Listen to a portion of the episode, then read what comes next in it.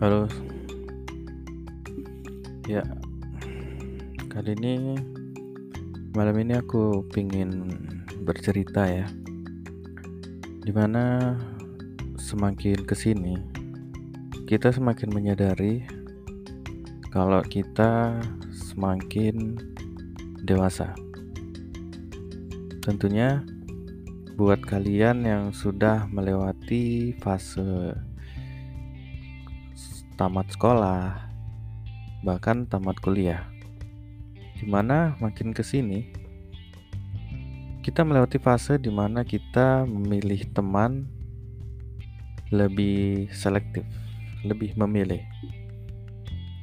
Bukan karena kita pemilih, bukan karena kita apa ya kalau dibilang tuh uh, so idealis gitulah.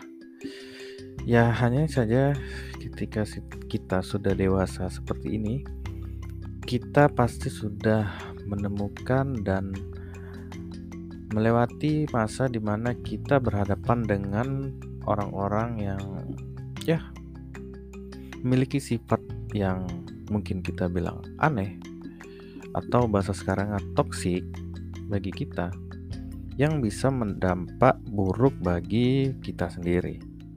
Dan nggak bisa kita pungkiri juga kalau teman toksik itu bisa mempengaruhi kepribadian kita. Contoh, ketika kita berteman dengan orang yang hobinya ya, menjelekkan menjelekkan teman atau gini aja deh, teman yang hobi mengatain orang gitu, mungkin mengatain kita atau mengatai temennya juga dia mengatain seperti uh, menghina pekerjaan contohnya. Yang paling sering misalnya eh lu kerjaan lu apa sih? Oh, lu kerja ini lu nggak pengen tuh punya penghasilan tetap gitu kerja di kantoran kayak gua gitu. Jadi menurut gua tuh temen yang begitu tuh toksik sih karena dia itu kayak mempunyai parameter sendiri. Kalau temen yang sukses itu adalah temen yang memiliki penghasilan tetap. Dan gak semua orang itu mempunyai nasib memiliki penghasilan yang atau peluang dan mendapatkan rezeki pekerjaan kantoran. Bisa saja dia itu emang punya fashion sebagai pedagang misalnya? Atau dia punya fashion sebagai desainer atau apa gitu yang kerjanya freelance? Tapi dengan mengucapkan seperti itu parameter kita kerja kantoran jadi seolah-olah kita itu masih level yang belum sampai ke tahap dikatakan sukses. Walaupun itu belum berhasil Nah, yang lucunya kita sebagian mendengarkan itu enjoy atau dalam arti kita menganggap itu hal yang biasa. Dan tapi kita merasakan sedikit semacam kurang terima gitu yang mengakibatkan kita jadi apa ya? Jadi kita kayak meluapkan itu dengan cara kita ikut mengata-ngatain ke teman kita teman kita sih itu sering membilang ini ih dia punya penghasilan begini menurut dia tuh kerja kantoran tuh gini kita berbicara ke teman kita. Yang akhirnya kita sibuk untuk menggibah. Nah padahal kita posisinya bisa saja kita fashion kita sebagai pedagang atau sebagai freelance. Akhirnya kita melupakan fashion kita hanya karena sibuk mendengar dan meluapkan emosi yang kita terima kemarin yang disebut toxic.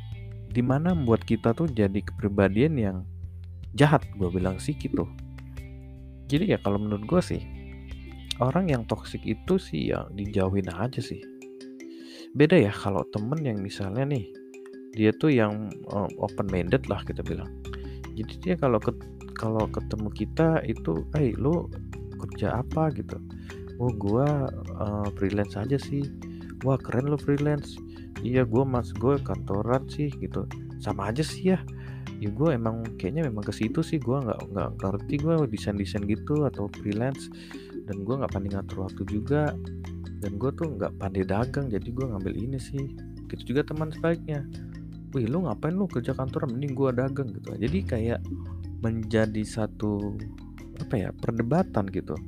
Yang akhirnya toksik bagi diri kita tapi kalau temen yang kayak tadi dia wah lu keren lu gue gini kita punya bakat masing-masing. Jadi gitu jadi kayak penyemangat. Jadi kita kayak oh ini wadah gue ini wadah dia kita udah jalan masing-masing ini.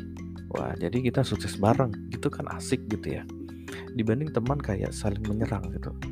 Nah efek buruknya lagi. Ketika kita membenci seseorang gara-gara perkataannya secara nggak langsung kebanyakan kita melakukan emosinya selain menggibah adalah membuat status di sosial media. Di mana kita membuat status jahat seperti kita membuat quote yang mengatain, menyindir yang akhirnya itu berdampak orang yang melihat kita tuh menjadi kita seolah-olah kepribadian yang suka julid gitu. Jadi itu berdampak buruk. Padahal itu kita berbuat itu karena rasa sakit hati kita dari teman kita yang mengatain itu.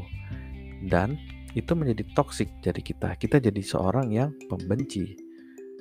Dan yang lebih parahnya lagi kita kita membuat status julid yang rasa itu banyak. Dan yang kita julitin itu sebenarnya nggak denger. Itu lebih parah men. Itu menurut gue carilah teman yang positif dan jauhi teman yang toksik itu aja dari gue semoga ini membantu kalian. Eh membantu apa sih? Udah lah ini juga udah malam ya. Gue udah mulai batuk juga pengen istirahat.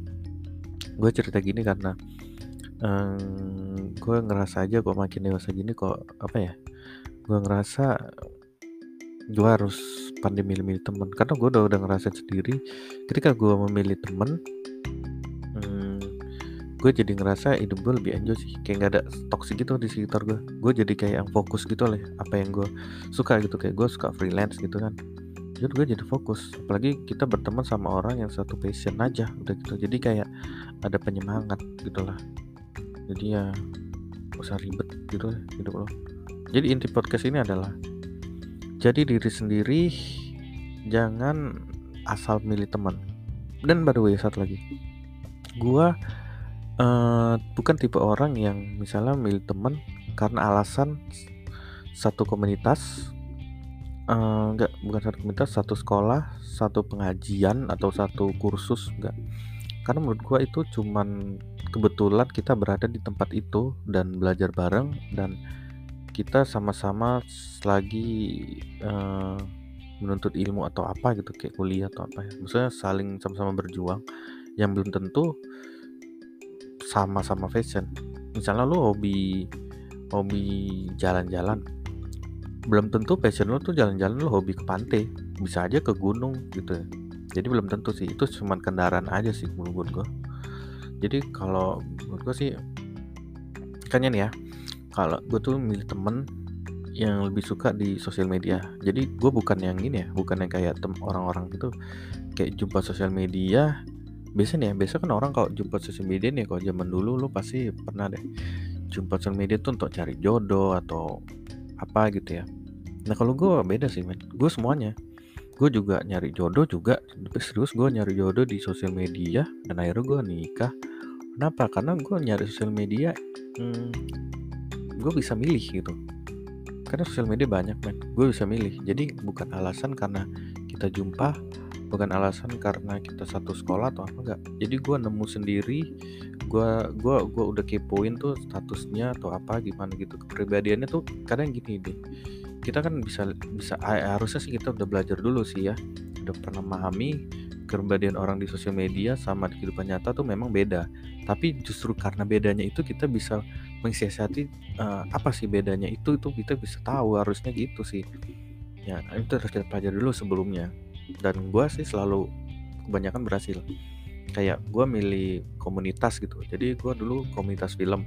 Gue cari tuh orang yang hobi film di sosial media gitu kan. Jadi dia, memang dia ada komunitas gitu.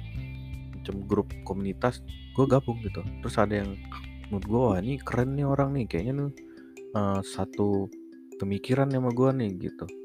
Ya gue jadiin teman dan akhirnya di komunitas jumpa dia dan akhirnya dia teman akrab.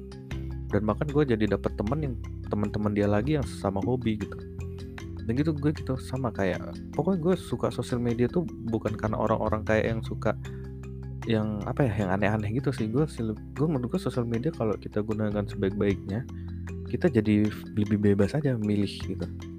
Memilih jodoh memilih temen gitu. Bahkan ya gue kalau ada temen yang jumpa-jumpa di sosial media gitu dan akhirnya jumpa cocok gitu.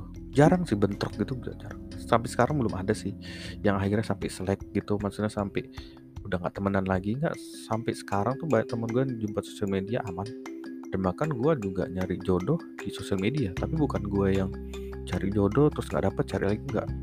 Gue emang misalnya nih gue dulu dulu nih pacaran ya ketemu kebetulan satu ini satu lokasi kayak sekolah atau kuliah ketemu pacaran gitu ya udah jadi sekedar gitu aja. Dan gimana ya kayak kita tuh alasannya karena kita jumpa gitu bukan karena gue milih kepribadian lu gitu. Nah jadi kalau di sosial media gue gue jumpa sama jodoh gue gitu emang sama istri gue gue karena udah jadi gue udah ngikutin dia gitu udah lama ngikutin gue lihat dan gue jumpain ternyata kepribadiannya tuh memang uh, relate sama di sosmed. Jadi bukan berarti relate misalnya di sosmed dia hobi ribut terus jumpanya ribut enggak jadi kebanyakan orang sosmed ribut aslinya juga nggak ribut. Berarti biasanya gue udah nebak nih wah nih di sosmed dia ribut gitu hobinya. Maksudnya dia suka post status aslinya ini pasti pendiam bener pendiam gitu. Bahkan orang yang jarang berstatus aslinya kalau jumpa tuh berisik banget gitu oke bahkan gitu. Bang gue yang oh ini di status rame tapi uh, bahasanya tuh open minded gitu.